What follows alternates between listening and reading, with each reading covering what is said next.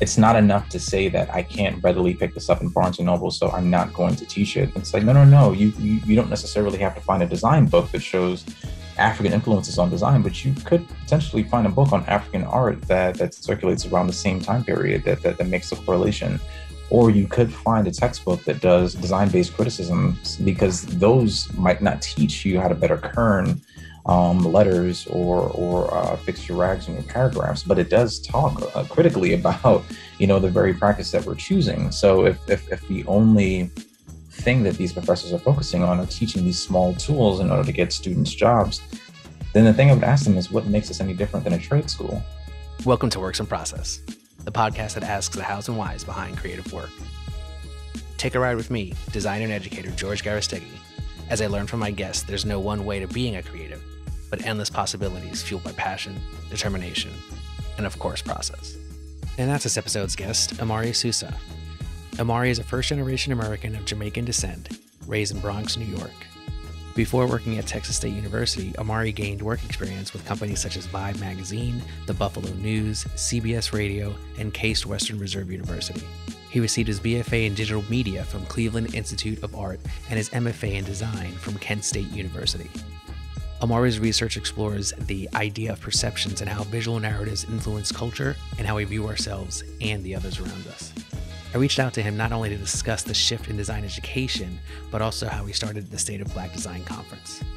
We get into how he created a forum for designers to discuss and share perspectives, and how they are fostering communities that are not competing, but satisfying the various needs of diversity within the industry. Don't forget to have your notes app ready during this episode. There are people mentioned here that you may want to check out on your own. Hope you enjoy it.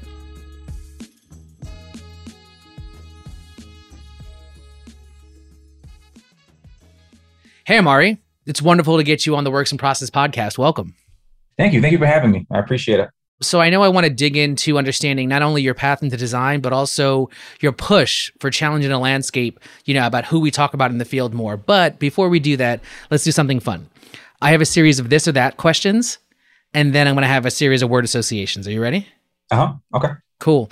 Coffee or tea? Tea. Toast or a bagel? Toast. Yankees or the Mets? I'm not really a baseball fan, but I got to go with the Bronx. Uh, Yankees. Yankees all day. Texas or Pennsylvania? Texas. Teaching or research? Oh man, that's a tough one. Probably research. I love teaching, but I love research. So now the first thing of you think of when you hear these words creativity, life, determination, progress, business, sense, failure, dystopia, community, family, education, wealth, mistakes, learning, skills, tempered, history, knowledge, opportunity, preparation, accessibility, open, future, tomorrow, and last but not least, process. Systems. Now, a little bit of I use the beginning of the episode to kind of get a little bit more into who you are and what your come up is into, you know, the design and, and art industry. So um, I call this origin stories. And so, where did you grow up, and were you considered creative or artsy as a kid? I grew up in New York City. I grew up in New York the majority of my entire life. Born in Brooklyn, raised in the Bronx the co-op city section to be specific. I was always a creative kid. My mom was an artist. Uh, she was a graphic designer when she was in college and dropped out when she was pregnant with me. But while i was growing up she would draw i would draw with her and we would have discussions about what she put out there. I also had an older cousin neville who was like my idol. He was 10 years my senior. Amazing illustrator. He went to uh, Daemen College in Buffalo, New York, where he double majored in illustration and graphic design. So I kind of followed in his footsteps. I'm nowhere near as good of an illustrator as he is. Probably not as good as a graphic designer as he is either, but you know, I tried. Is that just in your head or, or, or are you being just humble? No, I think my cousin's amazing.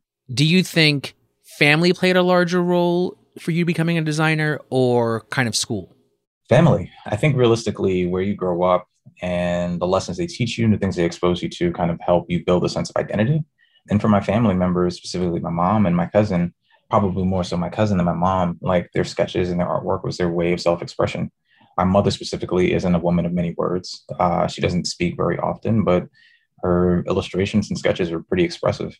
And in a lot of ways, seeing them and then drawing and showing her my drawings was my way of communicating with her on a on a level that I felt that we couldn't be with words. And with my cousin, it was kind of my way of attempting to impress him because I was always so impressed by what he was doing. So if I could do something at an age that he couldn't do it, I felt like I was making good enough progress. So, in a way, family motivated me far more than school did. It's great to have those structures and the idea that there's something that bonds, you know, you and your mom, but also you and your cousin, and having almost that unspoken ability to speak in a creative way versus maybe having to actually speak you know, with words. And I think that's some of the things that we do as creatives. We're able to give emotion and kind of speak in ways that other people maybe just are not attuned to. So that seems like an awesome story to be able to have that with your mom as a graphic designer who did not finish her degree because um, did she get her degree?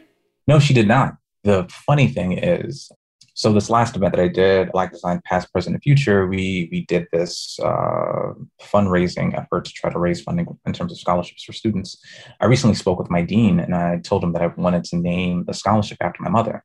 And I told her when I graduated with my first degree, I gave it to my mother and told her that it was my gift to her because she wasn't able to finish hers. So my undergraduate degree is her degree. And now I told her I wanted to name a scholarship after her so that if there are other students that, you know, are having difficulty finishing and they need that assistance, that there'll be something there for them as well. So she did not get to finish her degree, unfortunately, but her son is attempting to make efforts so that other people in the same situation will be able to. That's amazing. Congratulations. I mean, to be able to do that and to be able to, to work with your university to, to do that. And now your mom's name is going to be attributed to design and the supporting of of the youth coming up. So big on you. That's that's amazing. Congratulations on that. Thank you. I appreciate that. So with all of that, what was your first creative job and kind of how did you stumble into it? When I was in middle school, it wasn't an official job. My cousin Neville graduated from college, ended up getting a job at the Buffalo News. He would send me the creative briefs that he would have at the Buffalo News, and then it would be my homework to actually complete them. I think that if I did a good job, he would give me like a small stipend or something like that. It didn't go to publication. It was more just like a, a teaching uh, situation, but he would give me like these professional briefs and then ask me to come up with a proposal. Once I came up with a proposal, he would ask me to do the artwork, to lay it out, and then send it to him. And then he would send me what he did, and then we would talk about the difference. I ended up eventually interning for the Buffalo News, which is one of my first and biggest internships I also interned for Vibe magazine as well, and those were two of my first, I guess, positions. Your cousin Neville's always pushing you. He is. I'm currently writing a book. I actually reached out to him to see if he'd be willing to do some of the illustration work for it. So he's he's more than a cousin. He's like a big brother, mentor. If I'm if I'm out of line, father figure as well. Nah, it seems amazing, and I think sometimes we we need those people in our lives to be able to either bring us up or to show us what's possible. Those are those things. And, and, you know, sometimes it is creative in the, the artsy sense. It seems like your family is, or it's just support, right? It's just the ability to, to have somebody on your side, somebody who believes in you, especially in a creative field where a lot of people from families of color, they don't really understand this as a career as much. They understand things that for them make money, get us out of our current situation and and help and support in different ways. And for me, I think sometimes the ability for us to use our brains and a skill in a different way is not as much valued. And I'm glad to hear that, you know, kind of you've been growing up with this kind of support seems like your whole life. Yeah. Yeah. I've, I've been really fortunate. So, you know, we kind of run in the same circles we share connections. And unfortunately you know we've never met until the events at the end of like a tumultuous 2020 right? And and you did this thing called the state of black design.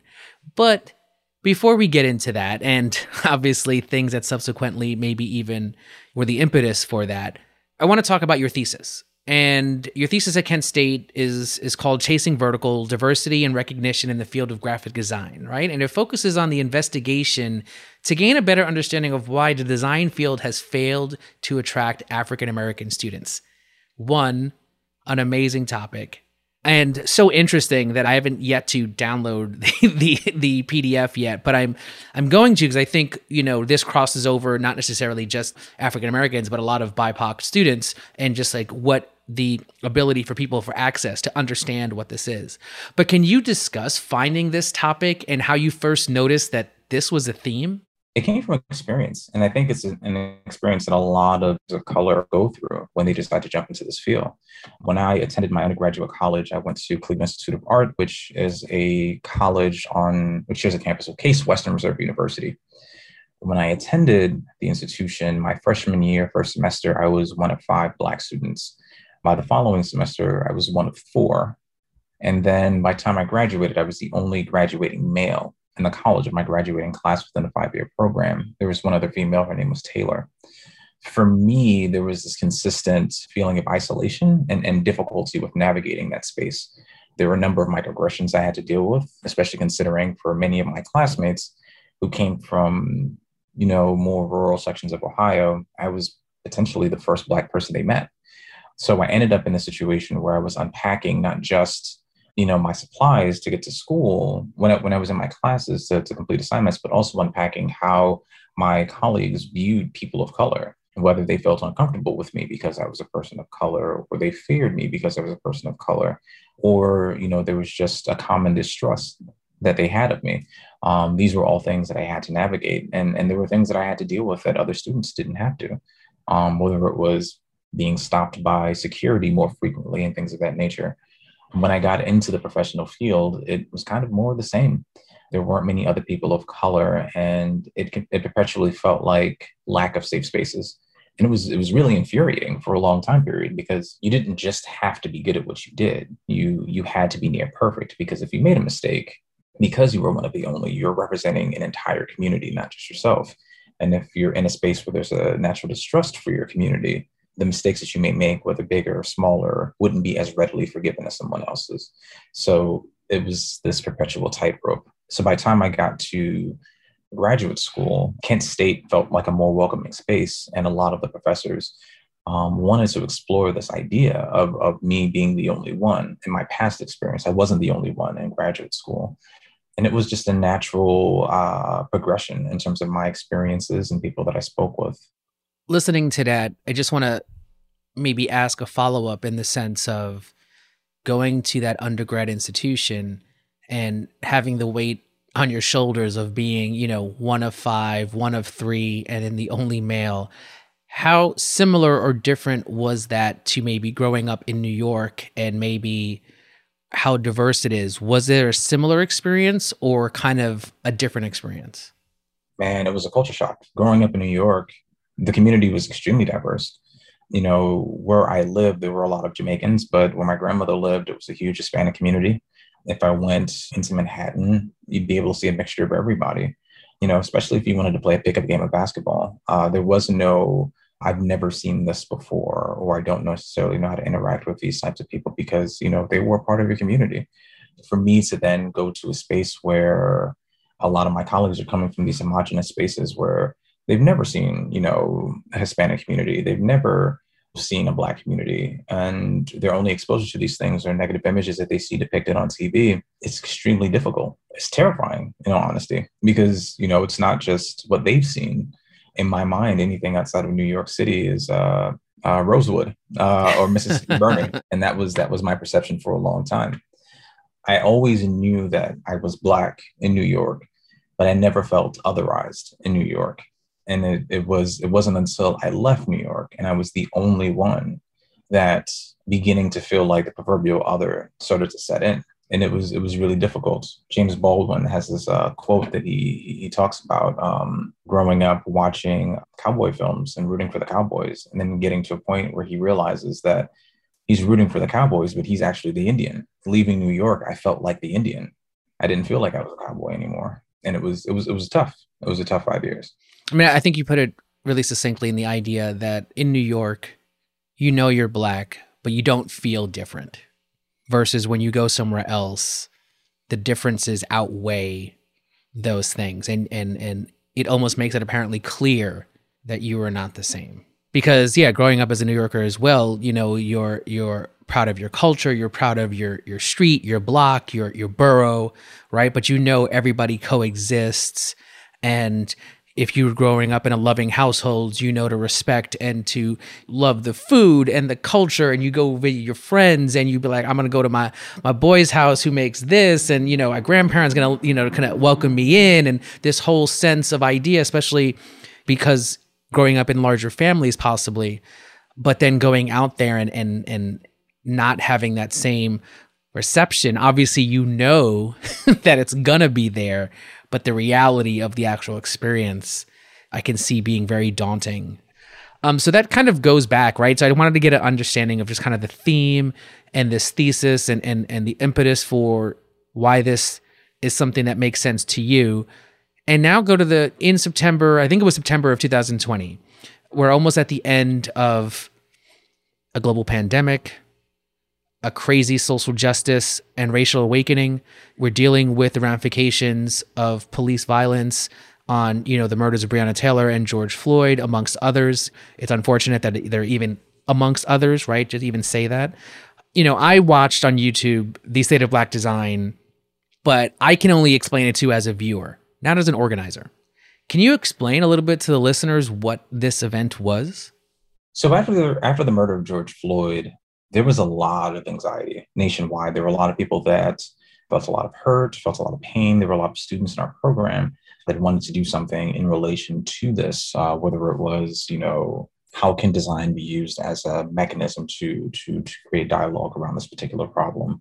A lot of my fac- fellow faculty members also had interested in interest in doing something. And the main thing that I was worried about when considering a, pot- a potential event was bringing other people into a space where they were being questioned about the black experience and being questioned about how to make you know spaces safer for them. And rather what i wanted to do was create a platform to allow black creatives black designers to to kind of speak freely about the things that they wanted to speak freely about and and and allow an audience to respond to that versus placing them on a stage for the the audience to bombard them with questions at an already difficult time period.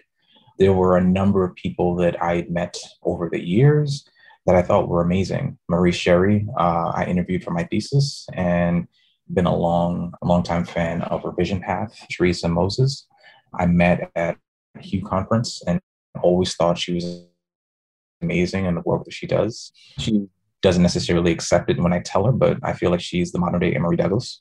You know, there were uh, Lauren Williams, um, Larry King, who was one of my thesis advisors, Antionette, who is amazing, Bekah Marcum, so many people, Erwin, that that, that came and uh, when I reached out to them and had these conversations and were more than willing to share their experiences and talk about things they, they, they wanted to talk about.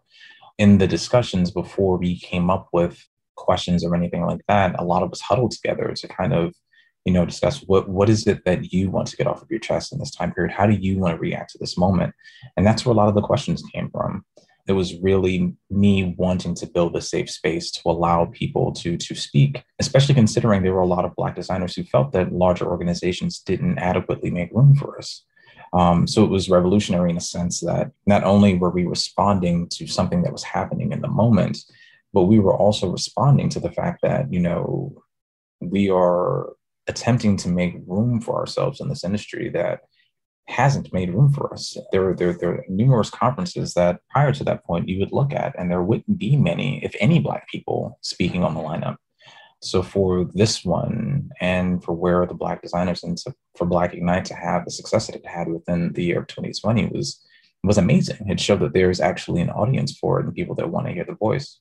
That's so true. One, I want to say that the idea that you're making space for your guests to just talk about things, right? Not really having the pressure of presenting their take on this newfound XYZ, you know, while they're still kind of grappling with how to respond to systems in a country that kind of is is turning a blind eye, I think is is really poignant and and not putting more due pressure on like you know, I think you probably had maybe at most, let's say 20 different people on the stages and things like that to just like talk. And almost, you know, I don't want to say vent, but I want to say just express their opinions and their points of views on things that need to be addressed, you know, as a black community, as people of color, as talking about systems that maybe weren't made for them and and how they would like to see this shift start to happen. And I think for me that's how I started to to take it as almost just kind of this is a way for us to just share our perspectives. And I'm and I'm glad that you mentioned, you know, we we that everybody kind of just huddled and kind of like came together to kind of find what we want to speak about because I think that was the most important factor of just watching the viewership is to see all the people on the panels talk about this stuff and realize that some of these people have been doing it for a long time. Like I know Teresa, I know Antionette, I know a couple of those people who, you know, Jennifer White Johnson, and some of those people have thankfully been on my my podcast as well. But some of them don't get the acclaim or whatever just because of who they are, where they are, what type of design they're working on, right? Which doesn't seem to be quote unquote as elevated as other types of design. And I really uh, applaud you for just allowing that space to happen. Now, with all of the stuff happening with that, as a designer and educator, what things do you know at the moment that we've learned so far, and what are we struggling with still? I don't know. Me personally, I feel like everything moves too slow. but I think a, part of the problem that I'm noticing from a professional practice, well, not professional practice, from a academic professorial standpoint, is curriculum being one of the biggest things that you know are moving too slow happen to be moving too slow and could be revamped in a lot of ways. There are a lot of institutions that have this desire to do something different and to make safer spaces for uh, people of color and they don't realize that sometimes one of the things that are the most unsafe for them is the curriculum that's being taught. I've talked several times about the idea of decolonizing design um, and then making space to include the history of other communities. And realistically there are a lot of people that a lot of professors that don't find it necessary um, or are intimidated by the idea of doing so even when there are other institutions that are actually attempting to expand the dialogue around what the curriculum looks like. The smithsonian recently did an exhibit i'm going to say it came out not super recent last year called A to B Africa to Bauhaus that talks about the West African influences on the the Bauhaus school, which you know most graphic design institutions um, leverage for, for, for their curriculum. And still, there are a lot of institutions that haven't rethought ways in which they can include um, some of these cultural backgrounds into what's being taught in the classroom. But from a uh, representation standpoint, and even from a safety standpoint for Black students, that will go a long way if they can begin to see themselves in the curriculum being taught. I think there are a lot of older professors um, some of which are children of the civil rights movement or predate the civil rights movement that are still teaching currently. And a lot of them, you know, have been doing things for their way for, for the last few decades. So now, considering that the population of students that are coming to these institutions are, are, are browner than they have been for the for the past few decades prior, the curriculum isn't really adapting quickly enough to make room for them in many ways, it's almost as if they want to kind of keep things as a status quo because it would be too much work or would make too much people feel uncomfortable in order to make it happen. And I feel like that's something that I would say is probably moving the slowest that I would love to see change. The idea and the shift of kind of this westernized canon of just design education coming from, you know, in reality, just one continent when there's six others in in the world. Each have their own uh, cultural form of expression each have their own rule sets in terms of how they uh, communicate via uh, written symbols, written glyphs. And in a lot of ways, having understandings of some of these differences um, would actually expand the, the room for innovation in terms of classroom practice. And, and for me, granted, this might be my um, na- naivete, but I, I personally believe that industry um, is still heavily influenced by academia if not by what's being done in the classroom, the very fact that we're a large percentage of the designers are coming out of these institutions. So if we change how we teach, we then, you know, change how the in- industry practices. And I, I mean, I think you mentioned the idea of just decades upon decades of, of doing something a certain way, right? And textbooks and bodies of knowledge that come from a lot of these schools come from one central point. And a lot of people use that as like the definitive way of talking about art, aesthetics, creativity, workflow. Now, obviously, it's because there's so many perspectives on that similar thing, so many books, so many written history and, and understandings of those things. Now, to counterpoint, though, when we're talking about all of these other ways of making understanding influences like we just talked about quickly the you know the african american masks or aesthetic on the bauhaus. Those are not as out there. That textbook is maybe one dusty thing in the back of the library versus 17 versions of the same book in the front. How do you think we start to expand that where those things start to become more universal senses of knowledge, right? Because I think just as on a human level, you have to believe that there wasn't only one continent doing things. And you're going to tell me that things are not happening at the same time. And I think, how do we start to identify what's happening at the same time in the Renaissance, let's say in Europe and Italy, and what's happening in possibly Egypt, Morocco.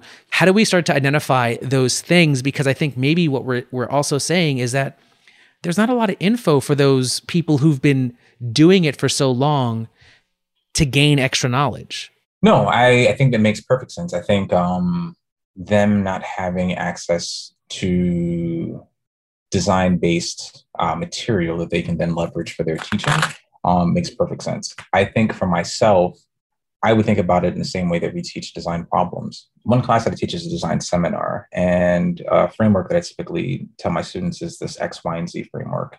I'm investigating X through Y methods to better understand and facilitate Z. X is uh, the main thing. It's it's it's the main thing that I'm investigating, and Z is the main outcome that I want. So, as a professor, if my goal is to facilitate a safe space, to facilitate a safe space for students of color, to give them the necessary design materials, but also allow them to see themselves within that, there's a certain level of investigation that I have to be responsible for as a professor. And if I'm just saying as an academic that there is no resources for me, then it's me kind of just being lazy. I'm doing a lot of my own research and currently penning two books but that's research that I've decided to do because I thought it was valuable in the same way that my, my thesis research could have been on anything, but I researched on something that I felt like could be beneficial for the audience at hand. So while I, I do get it, no, there is no textbook on this. I, I don't accept it as a as an excuse. And and in reality, how many of our professors that are currently teaching have self self taught themselves something? You know, um, whether it's you know, so be, begun the process of self-teaching themselves UX methods, UX UI methods, begin self-teaching themselves how to do um, create their own typefaces or, or or or hand lettering things of that nature. So for me, it's it's it's not a it's not enough to say that I can't readily pick this up in Barnes and Noble, so I'm not going to teach it. It's like no, no, no. You you, you don't necessarily have to find a design book that shows African influences on design, but you could potentially find a book on African art that that circulates around the same time period that that, that makes the correlation. Or you could find a textbook that does design-based criticism because those might not teach you how to better kern um, letters or or uh, fix your rags in your paragraphs, but it does talk uh, critically about you know the very practice that we're choosing. So if if if the only thing that these professors are focusing on or teaching these small tools in order to get students jobs, then the thing I would ask them is what makes us any different than a trade school? And I, I think to also add to that is to the fact that people are willing to be self-taught in things that they see value in. And and thinking about how much value do they see in this additive knowledge right? If they're not willing to do the extra work right? And for me i think it's it's maybe a disservice to think that you know we as educators are experts or right. And i think maybe those people still come from those places where it's it's no longer being like if you do this then we offer then this is diversity. If we do this this is what it means to be inclusive. Maybe but then some other something else happens in a year and we realize that that's all bs right? I, I think maybe the ability to you know, I'm gonna use your term, um, stop being lazy, but but I think there's something to be said about that is the willingness to be okay to learn. And I think that's something that if if we're okay with that, then it's also going to make sure that we impart that on our students where like they don't have to be correct, but they have to be willing to be closer to the truth than maybe further away. Yeah, exactly. And it's funny, there was a, I was talking to some of my colleagues uh, right after I did the state of Black design. And one thing I was talking to them about, Texas State actually happens to be a Hispanic serving institution. We're a predominantly minority school. I want to say it's 50%, 54% minority. I want to say 30 out of the 54% happens to be Hispanic, largely Mexican population. And one thing that I was talking to the, my colleagues about was this possibility of performing this investigation on attempting to see what Mexican and Central American aesthetics, how they influence typography and, um, you know, the Southwestern aesthetic in general, and ways in which we can bring that into the classroom during lectures. And a part of that within itself is it's me not only asking other people to do that for communities of color, but being a professor of color that's not a part of a particular community, but saying that I would love to do this investigation and bring it into the classroom because I realize that one, it's confirmation that this culture is a value. To be able to say, you know, this is the history behind these particular aesthetics. This is how these aesthetics influenced the community that we currently live in. And these are the brands that still leverage some of these motifs in their work it allows a student to feel seen, to feel a sense of cultural pride, and then to bring that going forward in their portfolio into other places. And I feel like that's that's an amazing thing to give students to, to show that to them and then to see to, to allow them to see like man you know the these things that i've seen when i visited you know my uncles or my aunts or these things that i've seen in my mother's home can be a part of uh, my portfolio can can go forward and and and and and, and produce something special for these particular types of businesses. And i can use these things versus i need to stick to this very swiss style aesthetic consistently if i want to be successful. I'm not i'm not going to say these investigations aren't difficult and i'm not going to say that it doesn't put you in a position where you have to open yourself up to make mistakes or to you know show that you don't know certain things about particular cultures but at the same point in time that's how you build trust and intimacy with with with other people. That's how that's how you establish safe spaces by being vulnerable by opening yourself up um, by not being so guarded and not sticking to what you've done consistently just because it's what you've done.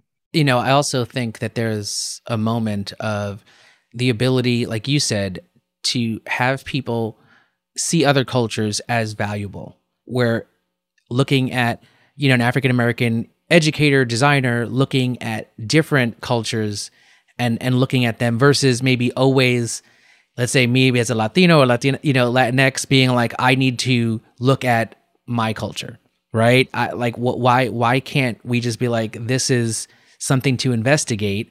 And because you happen to be in a location right texas where you're noticing obviously who your your audience is and what your students are and seeing that there's value in acknowledging the the colors the representation the dance the things that that make them you know unique. And and how do we start to see them in those type of things right? The other thing I, I, I heard is to quote unquote make somebody successful. I think there's something that we need to address in in education what the hell that means. Is successful just means I get hired? Or successful means I follow a bunch of, you know, Western systems that are okay for other people, right? And I think if we say, hey, you just, you know, you need to get a job, whatever that means, versus like, well, it needs to look like this minimalist idea that's been coming through the last like three to five years. Cause like we noticed every high end brand is now just a sans serif typeface, clean, and I'm like, we're all just the same thing now. Nobody even has any kind of representation of uniqueness. It's it's just sameness. That's that's the scary thing. I think um, if you go through this process of running communication audits in a lot of institutions that teach design, down to the way that they articulate the program, some of the portfolio projects that, that, that you see, it all looks relatively similar and it's due to this, you know, desire to to play it safe, desire to have these students stick to these particular rule sets because everyone feels like this is what's going to get them a job, and nobody stands out. You know, nobody stands out. Nobody's doing anything differently, and and where's the innovation? So I I I think that's that's the thing for me. Having the sense of cultural relativity where you're bringing in these these additional resources or or or exposure to to to different ideas is where it happens. And realistically, that's what made the Bauhaus revolutionary. The fact that they were taking influences from so many different places and they were experimenting and trying something completely different. They broke the status quo of their time.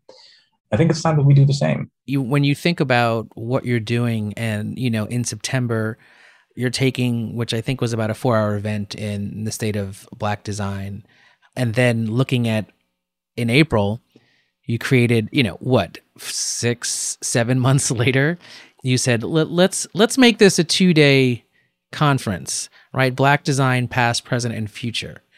What is the shift that goes? This can be larger, and look how large this potentially could be. Uh, there were a number of things. One, the event ended up being far more successful than I thought it was going to be.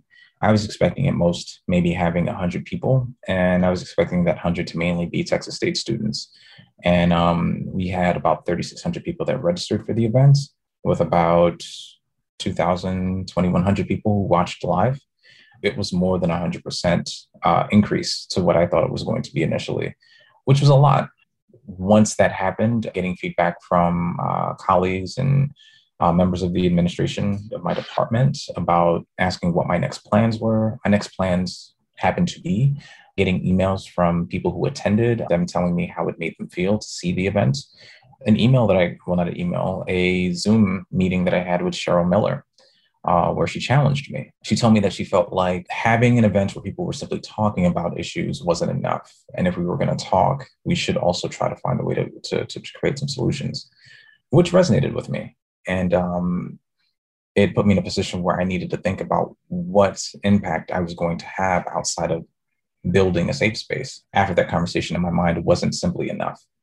So I thought about my thesis. I thought about this idea of uh, scholarships. I thought of this idea of building a pipeline and thought of adding, you know, a career fair and scholarship as an as an add-on to the event. If I could use it as an opportunity to raise funding as well as feed people emotionally, mentally, I could create a pipeline for students who are attempting to get into graphic design as a practice. And if I can bring sponsors and recruiters, I can use said pipeline to get them into the door for positions that they um, were unable to get into prior. And fortunately, a lot of companies, a lot of folks who watched the state of Black design worked at companies that were interested in um, recruiting people of color and contacted me looking to, to establish some of those connections as well. So it was relatively easy for me to find some of those companies. And granted, some folks went above and beyond. Um, my partnerships with companies like IBM uh, was invaluable. They, they helped me out so much. T3 Materials also, PayPal, Adobe, Argo, um, USAA, a small studio, and a few others went, you know, above and beyond just to make sure that this event happened and was, was a success. And definitely it was. I feel that that the the 2D event with the structure and the ideas and not wanting to say that corporate sponsorship helped, but it it it gave it maybe a polish that just sponsorship funds help with those things, right? You're you're only one person. Obviously, you probably have a team of people who are who are there to support you, but it takes more people to be able to pull off something like that. And so to me it seems like that kind of just continued to push the idea forward. And of course, when Cheryl Miller calls you out, you need to listen. It's one of those things where you need the other people who are looking at like the long game to be able to notice where you fit and how to kind of nudge you in that direction. Like, did you think you were going to accomplish that much after that conversation? Like, did you know where the limit was? I still don't know where the limit is, to be honest. I feel like I come up with ideas and I pass ideas by people. Sometimes I intentionally pass ideas by them to try to see if it makes them feel uncomfortable. And what's been scary is a lot of people have been like, okay, go ahead, you can do it. Then that makes me nervous, but I, I somehow managed to pull it off. I mean, there, there are a lot of things that I would love to continue to do. There are a lot of new things that I'm interested in trying. It's just a matter of a getting the funding to to, to pull them off and b hoping to to attract the audience to, to to make it happen i know we definitely would love to for the next event have uh, some folks in person so right now just trying to figure out how we can make that happen to go back to the idea of bringing up this this this idea and then getting a go ahead and then looking at how to pull this off for you. And let's talk about you know the black design conference. What to you was pulling it off? I think it was a number of things. I think for one for the first event my main concern was being able to allow people to speak freely. But my concern was also the potential of me getting in trouble for allowing people to speak freely um, one thing that i often say to a lot of people is that diversity d&i work is extremely sexy until it's not and until the right person complains about it, then it, it can easily be a situation of I'm getting my hand slapped or worse. Not necessarily saying that's ever happened to me at Texas State. It hasn't. The, the university has been extremely supportive of me, but I've seen it happen to other people. So realistically, uh, that was a fear of mine. So to be able to pull this off without having that um, happen was was amazing. The ability to have people of color feel supported and then also feel seen was, was also really important to me. It didn't matter how many people, but having a good percentage of the people that were there feel seen was amazing to me. And um, even with the first few graphics that we did for the State of Black Design in September, there were a number of people that I never met before that even after the event would post uh, the Instagram graphic to their to their feeds or to their Facebook accounts and tag me to it just to tell me, you know, how much they appreciated it and that they felt seen by it. Or a lot of Black designers that didn't know that there were this many people doing, uh, you know, the amazing things that our speakers were doing. To me, that made me feel really good um, internally. Outside of having an idea, I think what makes these events so special is the fact that the people that are involved with them are extremely special. Like if it wasn't for Jennifer White Johnson and Teresa Moses and Antionette Carroll and Erwin Hines and everyone else being the people that they are and doing the amazing things that they're doing in the field, the event wouldn't be as interesting. And being as genuine as they are, it wouldn't be as interesting. But having people watch, be able to watch us and then, or watch them more importantly, because I just moderated and feel the way that they felt was, was what made it successful to me. And I think it's really important, and that's why I wanted to to ask you this: is what success meant to you?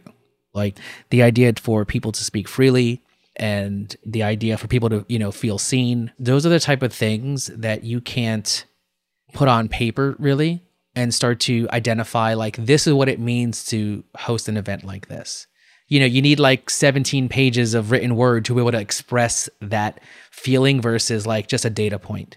And i think that's the difference when you start to do like you said this dei work that kind of gets messy or different or or doesn't follow the same rules because the rules don't apply to this because the rules were never meant for this.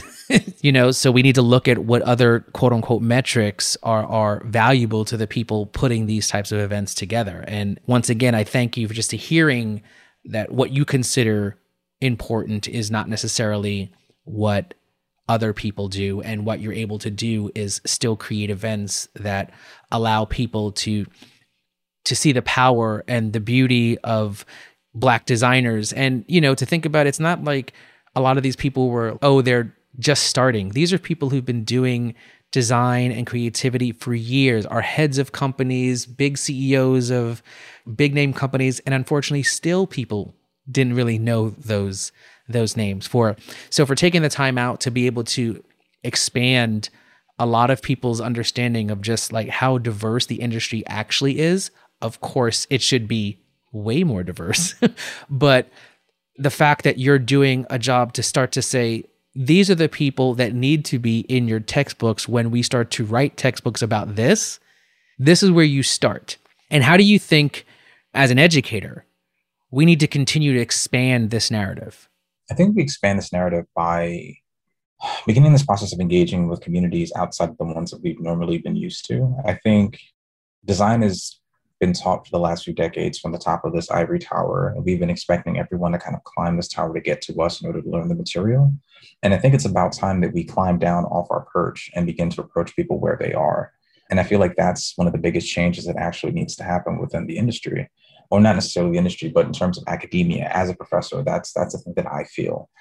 I think the way that we've traditionally done things may have worked for an older audience, for for a different generation, but considering the fact that we have a new generation of students that are coming in and they're they're more diverse than they've ever been coming into these institutions also means that the practitioners of tomorrow will also be more diverse. So rather than teaching them the way that we've taught other uh, generations of designers that haven't been as diverse, isn't really as acceptable as it was before. It, it shouldn't be as acceptable. It should be an opportunity for us to better understand, as designers, as problem solvers, understanding the demographic that we're now dealing with and alter our approach to give them the best results. And, and right now, I personally feel that we can't do that by sitting on, on, on top of a perch and expecting people to climb this tower to reach us. We have to climb down to reach them. So to meet them, not reach them, to meet them where they are there has to be a lot more engagement between academia and, and, and communities outside of what we've traditionally been taught. And if not, then we're simply taking the lazy route. And that's not a personal attack to anybody in particular. But if, as a professor, if if you only want to go by what's in Meggs' history of graphic design versus looking beyond that to find new spaces of, of influence um, or inspiration for your students, I do feel like it's a bit problematic. And I do feel like it's a bit lazy. If, if the work that you're producing for your student looks like the work that everyone else is doing, then where's the innovation? How are they going to stand out? And how are you going to teach them to think differently than other students from other institutions that are competing for the same positions? We have to challenge ourselves as professors, and then that that that self-assessment and that self-willingness to will then be imparted to the students that we teach. And yeah, I, I, totally agree. It's not a uh, uh a dig on anybody to you know state that we're being lazy, but I also think it's it, it sounds like a call to action. It sounds like that's something that we need to actively work on if we're actually, as designers do, focus on the audience at hand. And for us educators are, like you mentioned, diversifying the student body who is coming in and we can no longer look at that student body and offer them the same solutions as before because who's actually in the room is not the same as before. So, you know, we need to adjust and and to make them feel seen. So as we're kind of finishing up some of this stuff with this ability to really understand and wrap our heads around kind of this this shift that you know has been taken too long honestly to happen unfortunately in just the world of design education event planning whatever you want to go by what are you still inspired by I'm inspired by my friends and the people in my network. As I mentioned earlier, um, I call Teresa Moses the Emory Douglas uh, for a day, and it, it's because of the, the, the the protest work that she does in Minneapolis, especially around the death of George Floyd. Um, the fact that she mass produced T-shirts, signs, and sweatshirts for community. I was fortunate enough to get a couple copies because she was giving them out to folks for free. So I asked her if she could like save one for me. I'm to frame them because I feel like uh, she was making history. Um, I'm inspired by Maurice Cherry, who's a mentor of mine, who for years has been putting together this podcast where he's highlighting um, professors, designers, practitioners of color, and which is an extremely thankless job. But for myself, when I was doing my thesis, I found it. It felt like, you know, I was looking at Wakanda at a time period where I felt like I, I couldn't find anybody else who was a designer of color outside of the handful of people that were studying in my institution um, at the grad level. I'm inspired by Jennifer White Johnson and her advocacy for disabled communities. I'm inspired by Bekah Marcum and the work that she's doing in Instagram in her recent venture um, with Maxwell for um, on Instagram designing while black. I'm inspired by Mitzi and Where Are the Black Designers. I'm inspired by Heather Lee and Black Ignite. I'm inspired by everybody that wants to make a change. I, I did an interview for uh, with IBM, and I talked about a friend of mine named Ophelia, who's also from Jamaica, and she was telling me about her upbringing and the fact that while she was growing up on the island, everyone in her family was required to grow something. Whatever they grew was brought to the table, and it was kind of this this this uh, tool to kind of instill this this sense of community and responsibility to community and I, I, I see that with with all of uh, the people that I've mentioned, where everybody is growing their respective fruits, and then we bring it together for feast. And I think that's the that's the thing that inspires me and makes me not want to stop. If if I stop growing what I'm growing, then something is missing from the table. And we all are focused right now on on feeding the community. So we that's that's what inspires me most. Awesome. I mean you know just the the the ability and the the metaphor of using the the body of knowledge as as parts to a meal that we're all part of this thing. And if something is no longer there then some part of the meal is is is missing. Thank you for that because i think that is a very powerful statement so conversely i think to the original the other question was what part of the process do you still struggle with i still struggle with making connections I have a network of people, but my network is just is but so big. I, I struggle with funding, um, as is every other organizer uh, who's trying to put something together. And and those are the things that I'm always looking for. Whenever I speak at any events, I'm always letting people know that I'm always open to collaborating or assisting in any way that I can. And I always mean that. But those are those are the areas that I struggle most. I'm still a young professor. I'm only 35 tomorrow. For me, uh, my list of contacts and connections might not be as extensive as a professor who's been doing it for 10 years my senior so those are those are the things that i still struggle with well early happy birthday when this comes out you'll already be 35 one of the things i want you to think about is also think about you growing up in new york what advice would you give your younger self entering design and advertising today i think perseverance undergrad was really difficult but I feel like the experiences I had in undergrad prepared me for what it is I'm attempting to do now. I don't know if I would have told myself to do anything differently outside of maybe finding a cheaper university to go to. I think the lessons that I dealt with, I needed to learn because it helped build the muscles necessary to organize the way that, you know, I have to now. The discomfort that I felt as being the only one, it's still the discomfort you feel with putting programs like this together because there still aren't many black professors at my institution. So a lot of this does still fall on me. And even while organizing, it still makes people feel uncomfortable. You still have to respond to particular emails or field uh, responses from certain students that feel, why is this a black event? Yada, yada, yada, yada, yada. So there, there, there's certain things that I navigate that, that do remind me of undergrad. The only difference is outside of looking forward to graduation, these events have a quicker return, quicker social return for me than than what I did in undergrad, and that's what makes it worth it for me. Now, I'm just to follow up because just in hearing you respond to that, and I think a lot of people of color who go through this, do you think it's fair the type of need that maybe society or people put on us to be the ones to facilitate these types of conversations? I don't think it's fair at all. I don't. I, I don't think it's fair in the slightest bit, I just try not to spend time worrying about it. It just becomes one of those situations where if there's a need and it's going to get done, someone has to do it. And if it's me because I care about it and, you know, because I was, you know, someone who could have benefited from someone else doing it when I was a student, then I'll do it. I have two sons and they're little boys, so they can be messy. And, you know, if there's a sock in the hallway and I ask one of my sons to pick it up, it becomes a situation where one will say, Well, I didn't leave the sock there. And the question that I'll ask them is, Does it matter? There's a sock on the floor. You live here. This is a space you have to occupy. Pick it up, put it to the side. I'm not going to say that doing it isn't frustrating. Um, it can be extremely frustrating, but if I didn't do it, who else would have? Agreed. It's just one of those things I wanted to because I in, in the back of my head sometimes you you have this this conversation that do we have to be the only ones fighting this fight? and I, I agree it's un, it's unfair, but at the same time, if we're not the ones doing this, unfortunately, at this moment in time, most likely this conversation is not happening. I think for myself, the thing that I just keep telling myself is the same thing that I mentioned in terms of like bringing fruits to the table for the feast itself. If I look at the community that I've been able to foster and hopefully the people that I continue to build community with, I feel less as if I'm doing it alone and more as if I'm a part of a network of people that are doing particular things. And that's what normally makes it easier for me. If I didn't have the Mitzies, the Heathers, the Terrys, the Jennifers, the the Beckhams, you know, it and, and the Maurices, it, it, it would be extremely difficult because I would be completely isolated.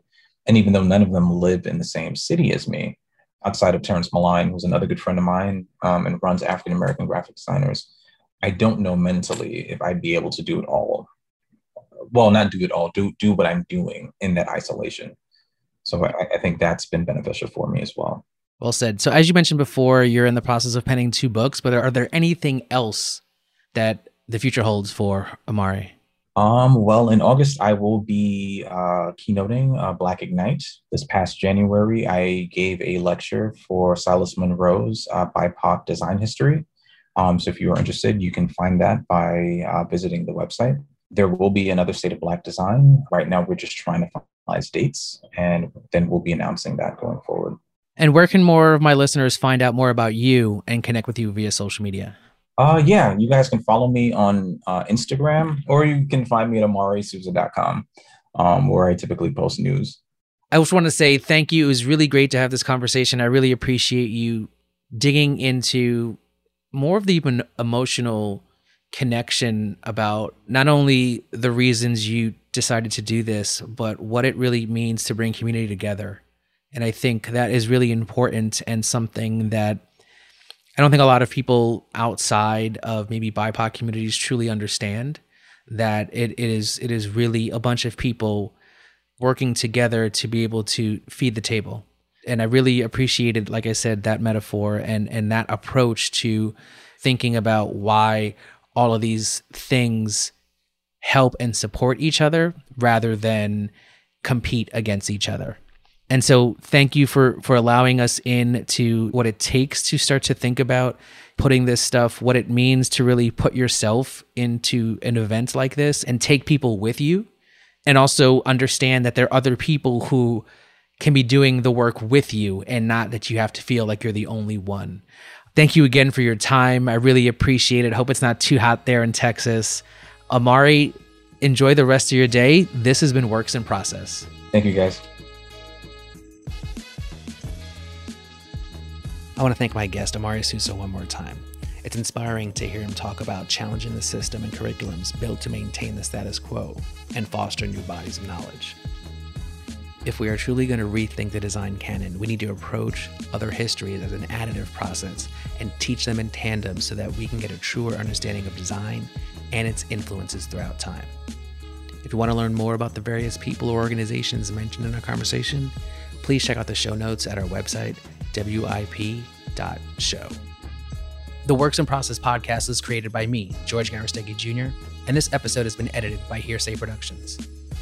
Thanks so much for taking a journey with me, and I hope you enjoyed this episode. Be social, and let's connect on Twitter, Facebook, or Instagram. And if you like the show, don't be shy. Feel free to leave us a rating or a review on Apple Podcasts.